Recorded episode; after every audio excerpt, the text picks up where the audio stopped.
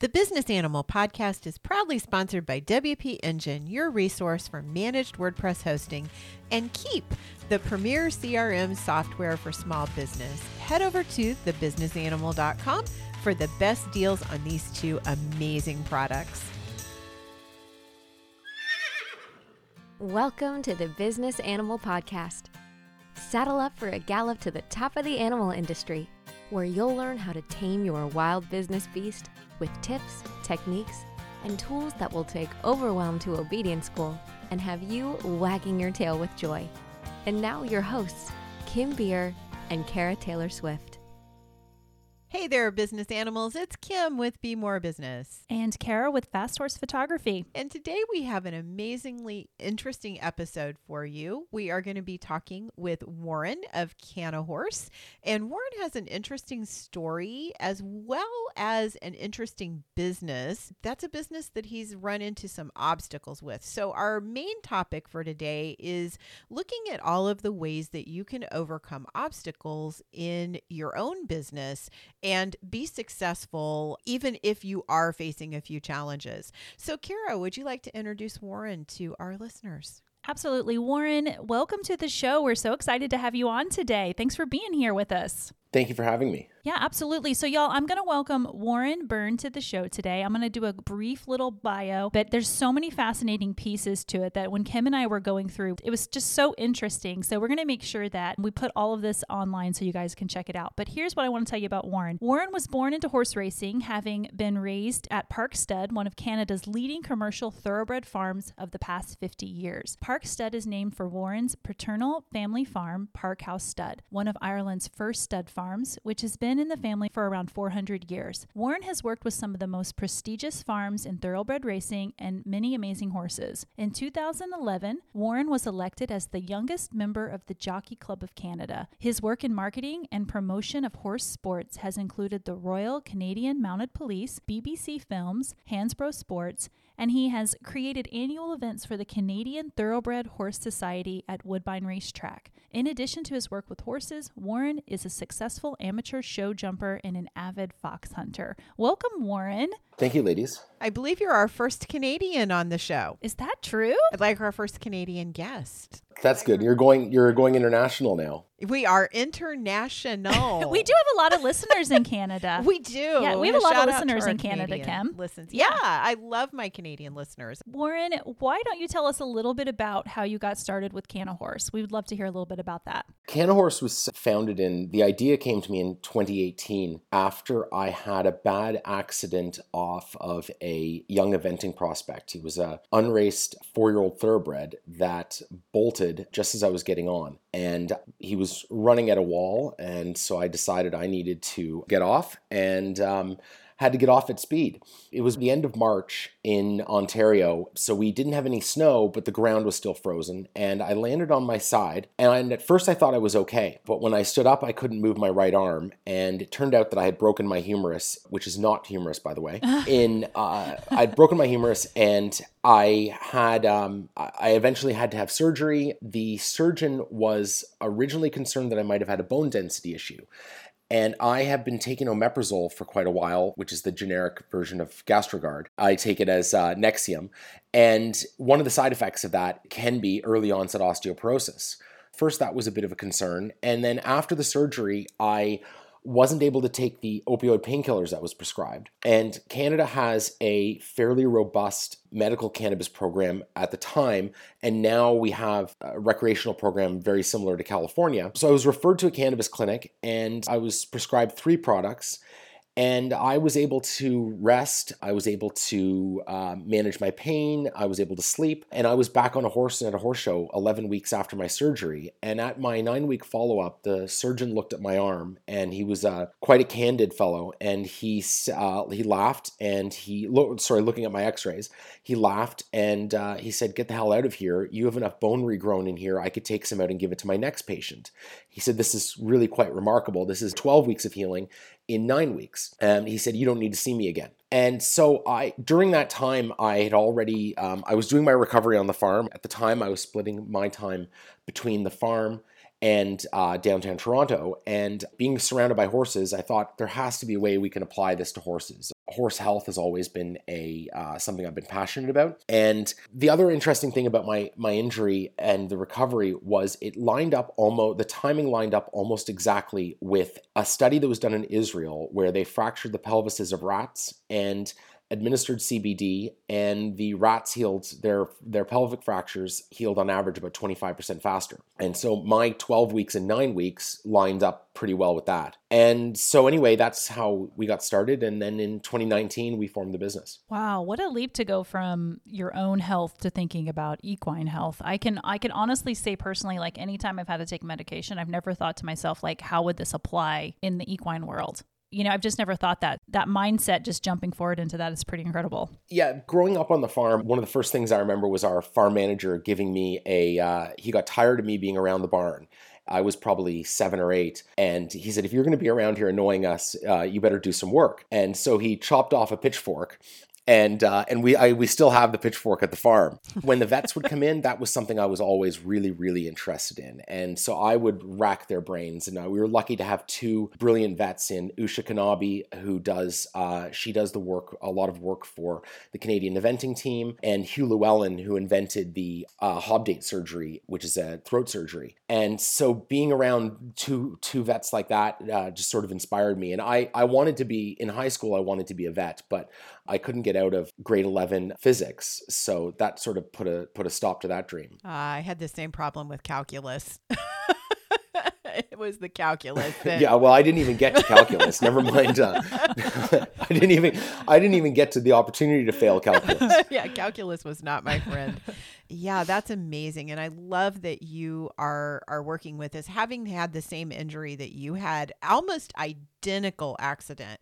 I was getting on a colt she bolted out from underneath me. I felt bad, so I exited, so I let go. It broke my humerus and have a plate as well. So I know healing from that injury is a major challenge because in, and it was not just the injury, it was the surgery for me because they cut completely through my tricep muscle in order to be able to put the plate in. So I not only had to grow back bone, I had to mend muscle. My body had to mend muscle and I just counted that I'm a a good farm girl that I I did well with my recovery and 20 plus years later I'm good to go. But when it comes to what you put together, I think that that is amazing. And I think we're seeing so many more studies and more information about the value of CBD oil and cannabis in all kinds of biological life horses, dogs, cats, everything included, humans. But when you start a business around that, Warren, I'm thinking that that that can hit some challenges, right? Because not everyone has completely gotten on the cannabis is okay bandwagon, and there's a lot of regulations and a lot of things in your industry that I'm sure that you've run up against. And in our original conversation in prepping for the episode, you had a really interesting quote that I I think is the first thing we really want to talk about today,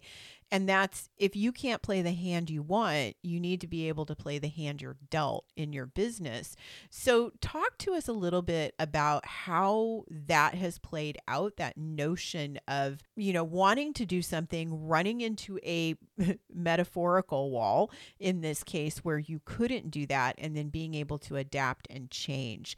So, I'd love to hear about how you've done that with Cannahorse you know, when we first started, the impetus to actually turn it into a business came from the uh, unique timing. You know, my accident was in March of 2018, and the Cannabis Act in Canada that legalized cannabinoids here came in October of that year. And so the timing really sort of lined up. If you know, if I had broken my arm, if this is a decade ago, this never, this wouldn't even have been a been a thought. And so the first obstacle was in America, things are complicated because it's state by state, but you also have two sets of regulations. You have the farm bill that sort of legalized hemp in most ways, and then you have the gray market of cannabis being legal in, I think it's now more than half the states have either medical or recreational cannabis, but it's not federally legal. And in Canada, while we have federally legal cannabis, all cannabinoids are treated the same. So if you get caught with more than 30 grams of CBD, CBD of, say, a CBD flower, if you were to found with that and it was less than 0.3% THC, it doesn't matter. It is, the illegality is the same. So we're actually working in a more controlled environment here. And so that was our first challenge was we have to create products that, that Health Canada will approve. Then we ran into if we want to do research, there was such a backlog of research license applications into Health Canada because there isn't a pathway just for animals. You're not going to the US Department of Agriculture, say, versus the FDA for your approval. All of the approval comes under Health Canada. So if somebody is applying to do a palatability study for the taste of a new gummy, that application is is ahead of if it was put in before us, it's ahead of ours, and ours is trying to do something entirely different. We went into it knowing that we will find a way, but we don't know what we're doing. Having said that, nobody else knew what they were doing. You know, Canopy were involved, and they were starting a. Uh, they had an animal health division. They're the at one time they were the largest cannabis company in the world. They still are one of the largest, and they had an animal health division, and they probably had better insight into what the regulations might be, but they still had to go through the, all the same processes as we did. So we knew we would figure out a way, but we really didn't know how that what that way would be. So the first challenge was how are we going to get this research done?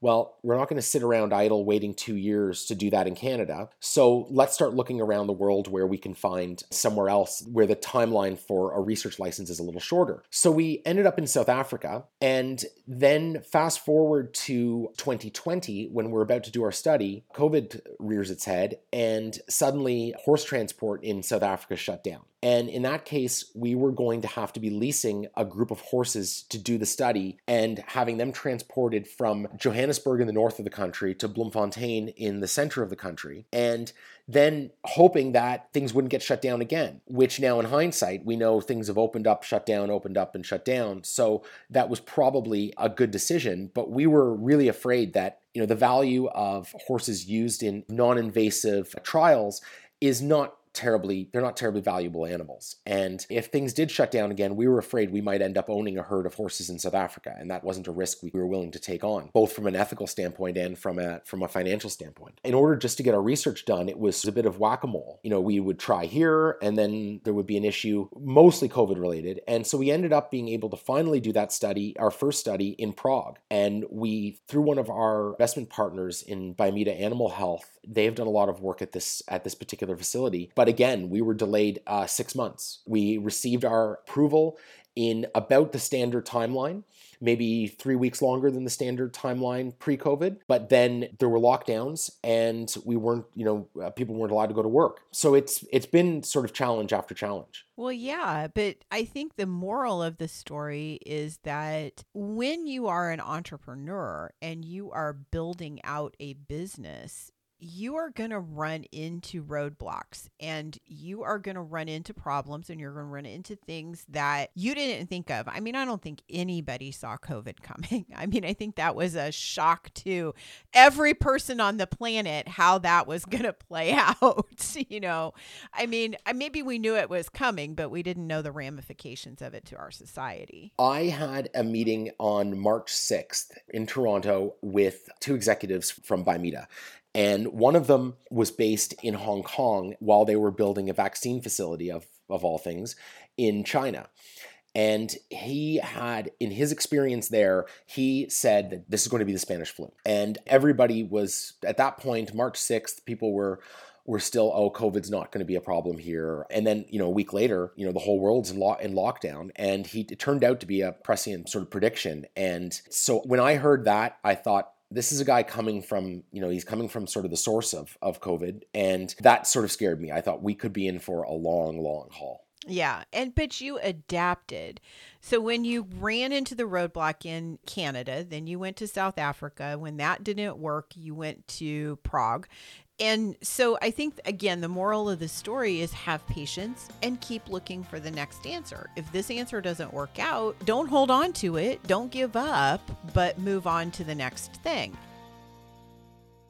Are you looking to bring awareness to your equine based product or service, or create a unique way for your audience to feel connected to your brand? Quality Horse Photos tell your story and breathe life into your marketing. They draw your customers in and create an emotional connection. Powerful images communicate your core values and highlight the benefits your product offers, ultimately proving your business is a voice your customers can trust. It's time to use dynamic images that define your small business and separate you from the rest of the herd.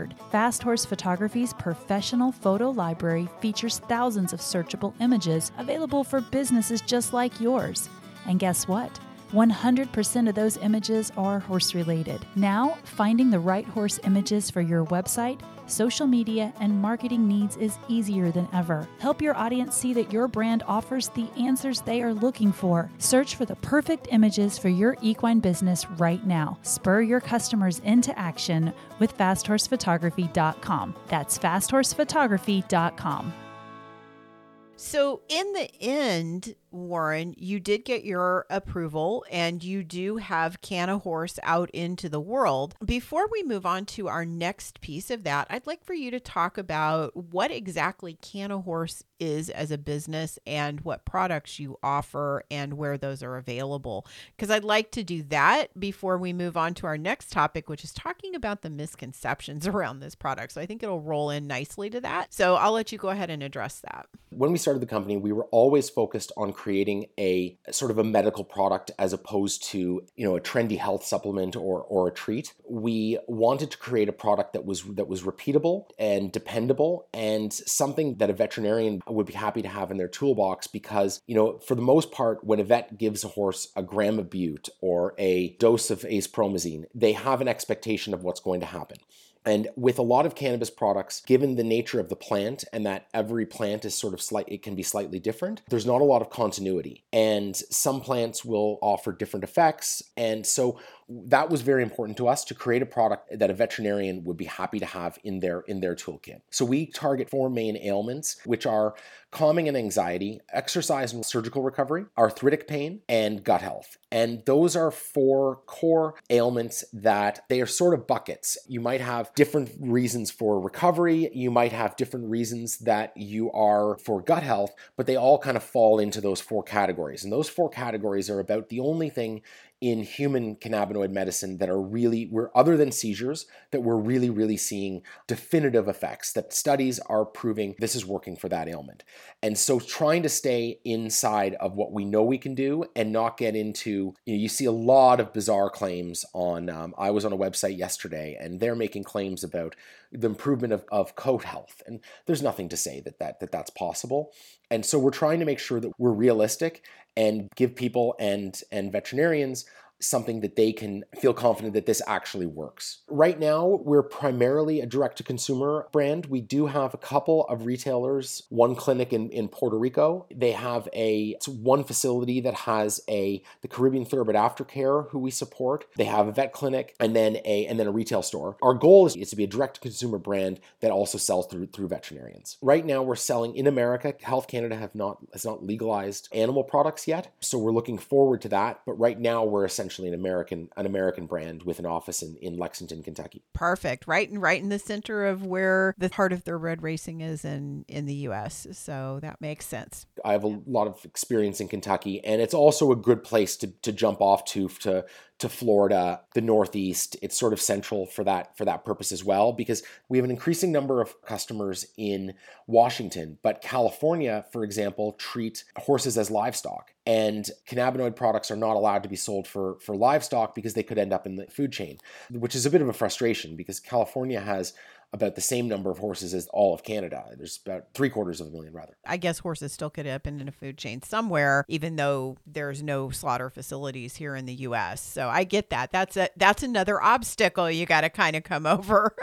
Yeah, and I think California it's more of a it's more of a classification than the food aspect. Um, it's probably tax related as well. Horses are considered livestock in Kentucky for tax purposes, but they don't have those same they don't have those same restrictions. That's another thing that I want to talk to you about, and I'm sure Cara might have something to add here. But you have to overcome a lot of misconceptions around marijuana and horses. I mean, I could see, you know, people you you mentioned Cannahorse and and you get to talking about it and people are asking you stupid questions like how do you get the horses to smoke a joint or um, you know, I mean, I I can see a ton of those things happening. Uh, You know, how do you how do you handle that, Warren? How do you how do you how do you help all of those out there who think that this is kind of a joke or who have uh, just to circle back to your earlier comment have read these wild claims or you know have so many misconceptions around exactly the medical benefit Well, I've heard enough get off your high horse jokes uh, to last me the rest of my life already. But for for the most part, horse people tend to have tended to say, "Yeah, that makes sense." Because horse people have dogs. Uh, that's kind of, I think 75% of horse owners have more than one dog. So the dog market is far more advanced than the equine market. And so you find that there are a lot of a lot of horse people have tried it on their dog, and that's what leads them to us, or they've tried it themselves. Warren, I think some of the misconceptions around product usage, eh, you know, would be something you'd probably deal with. And also misconceptions around, you mentioned research, animal research in the beginning. I could see a lot of misconceptions around that too. Could you speak to that a little bit? One of the big questions we get from non-horse people who I that I speak to is, well, why horses? What's it going to do for horses? And the easy answer to that is the same as it does for you. You know, the same as it does for people. You know, those four core ailments that I spoke about before. It's kind of a light bulb moment for them. They're like, okay, yeah, that makes sense. This is just logic. Every mammal has an endocannabinoid system. The method of action should be the same on a human as it is on on other animals. The number of, of endocannabinoid receptors can change, and cats, for example, are are much more susceptible to THC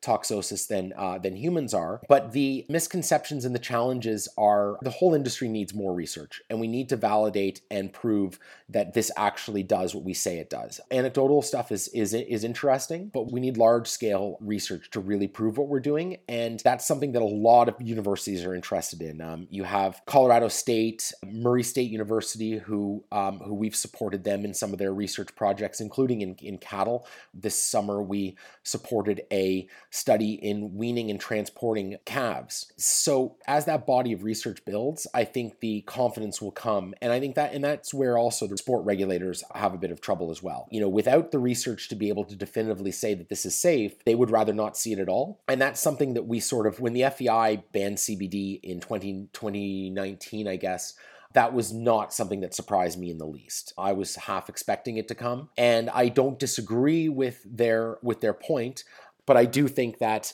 you know the idea that that a, a rider at the Olympics could be you know puffing on a CBD vape pen before literally before he goes into the ring and gallop up to a meter 60 oxer and that he's meant to be safe but the horse underneath him is not when the fear is that the anxiolytic effects of CBD could cause a loss of faculties. There's not a lot of logic to the the rider on the back being able to be essentially out of it or or sort of stoned if you will and that the horse with the same exact same medication won't be those regulatory challenges have been have been frustrating. But i think that as the body of research grows from from both the work we're doing and then some of the other um, academic work and commercial research projects going on i think we'll we'll see that there's a substance that's going to work for a lot of things but it's also we're also going to prove that it doesn't do a lot of the things that people that people hope it will do. And that's sort of why we're not going to spend a lot of time focused on niche ailments. For example, we have one wonderful customer who is a prominent show jumper, and they're using Equilibrium, our calming anxiety formulation, on a horse with an eye issue, and it's um, it's causing a lot of swelling around around the eye socket, and it's working. It seems to be working. They're keeping the horse on it. Their vet's happy,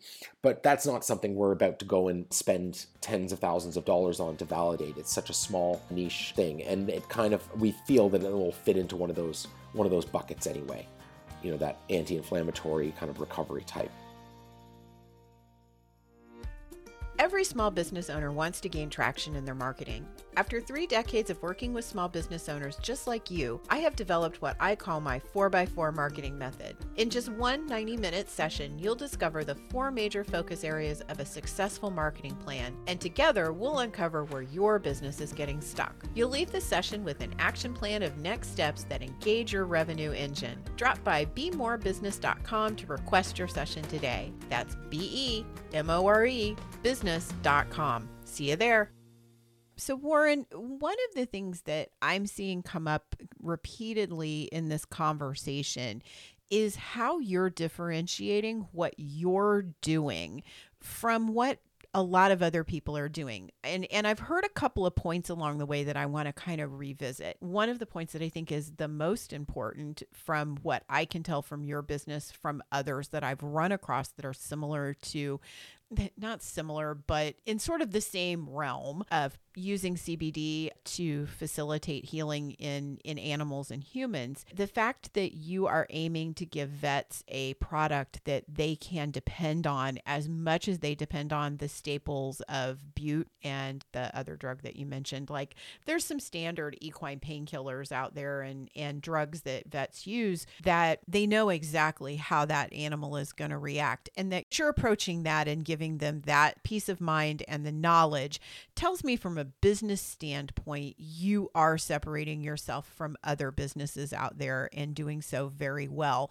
And then also how you're coming at this with where the information that you're gathering, the studies that you're doing. I mean, this is some serious, seriously wonderful medicine that can get caught up in a lot of people's attitudes towards towards cannabis in general. So, how are you you've you've talked about how you're doing the misconceptions. How are you setting up yourself so that people know that Cannahorse is different? Cannahorse is is not the same thing and that you're approaching this from a, a different perspective. One of the biggest frustrations we have is and this is this is with sort of non-intoxicating cannabinoids which include CBD, CBG, CBN, CBC. With with those there's this broad misconception that they're marketed as a panacea. And I think us explaining that this is not a panacea. This is not we're we also don't even market ourselves as a replacement for anything. You know, we're not a replacement for Bute. We're an alternative to Bute in in the right situation, but we're not we're not a replacement. I would never suggest to somebody to, you know, buy a load of our products and throw out everything else in your barn because you don't need it. So when we talk to vets, we sort of explain where it could fit in. And a common one for us is let's look at some core core medications that are frequently used like take bute for example so you have a horse who kicks the wall in, in you know in it's summer he kicks out at a fly he kicks the wall he's got a big ankle he's going to be fine, but he needs four, five, seven days of bute and a bit of stall rest. Well, two things are likely to happen there. The stall rest could be hard on him.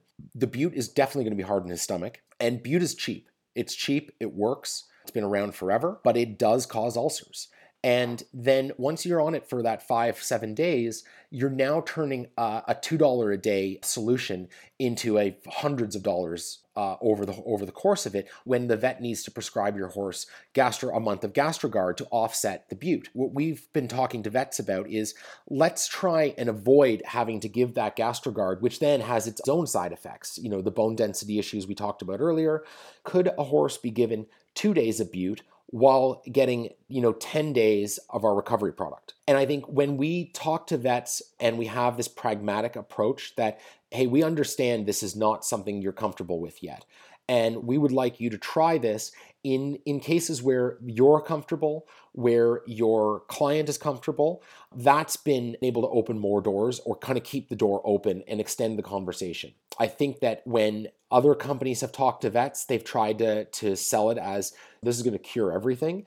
And that's you know anybody uh, you don't even need to be a vet to know that that's that that's snake oil sales style. So like i said we try not to make any claims uh, and we try to, to offer it as an alternative. And then you look at things like um, uh, reserpine that is often used for you know the long acting tranquilizer that's often used for uh, stall rest. And if a horse is given reserpine one of the side effects is colic And interestingly with hemp we're not actually bringing something it's not necessarily that we're bringing something entirely new to market for horses.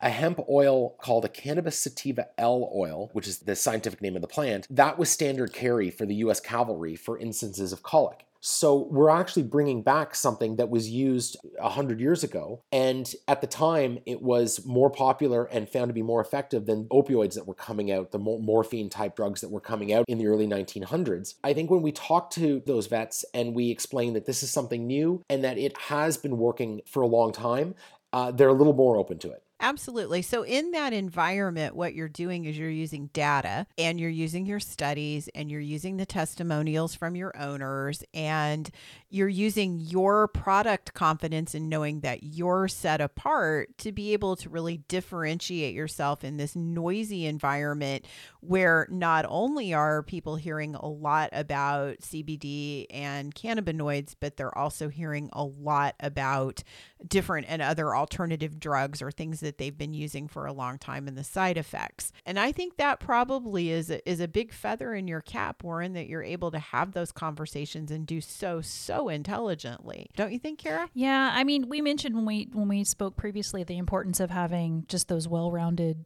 partners, you know, in your industry and having a, a, leadership team that can really communicate this well and is aware of the types of people that you're going to come in contact with and maybe some of their natural objections that they might have. Um, can you speak just a little bit about what that's been like for you and the importance of that? Yeah, um, no matter what sort of entrepreneurial endeavor you're going into, the likelihood of being able to do it yourself is very low. You know, you're going to need a team, and I'm not suggesting that you need to have the finances to be able to go out and hire hire a team right off the bat, but you're going to need support. And um, I think two things in finding that support that are important is they have to know what they're doing, and it's not enough just to be passionate. And that's a mistake I've made in the past. I've made early on in this endeavor is bringing on people maybe a little bit too early, and it, just because they're passionate doesn't mean they're going to be the right person for the for the job. So I think that that's it's important that you're going to need people to rely on, but at the same time you're going to have to lead it and you're going to have to be willing to pick up and do whatever whatever you can do. And there's an old quote that's often misquoted and it says that um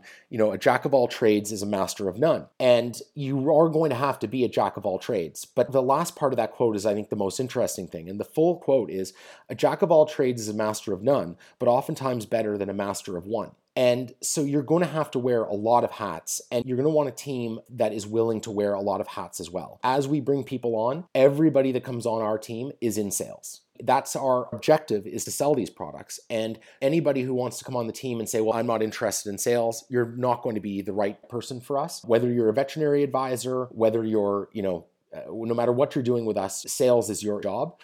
And so rounding up that quality team is is important and making sure that the skills that they have complement your own. Excellent. Thank you so much for clarifying that and kind of speaking to that a little bit. I really appreciate it. Kim, is do you have any other questions for Warren? I know I could sit here and continue this conversation with you, Warren, all day long because there's so many interesting points that you've brought up along the way today. I think at this point, we would love for our listeners to be able to know where to find you, where to find your products, and give us websites and information so that they're able to get in touch with you if they found something intriguing in the conversation that we've had today. Cannahorse.com and our social media is pretty much all the same, other than Instagram is cannahorse.co.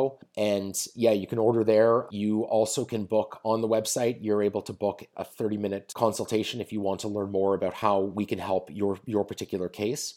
We're very, very happy to help educate people. We try not to get too into comparing ourselves to other other products, but if you've tried a cannabinoid product, if you've tried another CBD product, especially a pellet, we're we're more than happy to talk to you and explain to you why that why that might not have been effective. That's something that we find a lot of. Education is something we think is is very important, and so we're um, you know we're happy to take the time to to educate anybody. Excellent. Thank you so much, Warren. So, folks, we'll have the information that Warren just provided. That's cannahorse.com, C A N N A horse.com. We'll have that in our show notes for this episode and also in the show notes on our, linked on our website. So, you guys can check it out and look there for more information.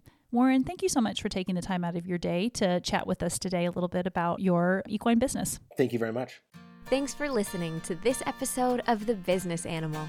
Be sure to subscribe so you never miss an episode. And if you learned something today, leave us a review. To learn more, find us at thebusinessanimal.com. We'd love to hear from you. Until next time, keep your business well trained with the business animal.